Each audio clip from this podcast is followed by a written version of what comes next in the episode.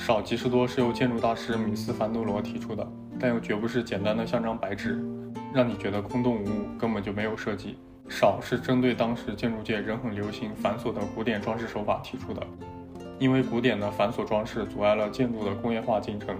多则揭示了在大工业生产条件下可能创造出来的建筑上简洁而丰富的效果和最大的使用空间。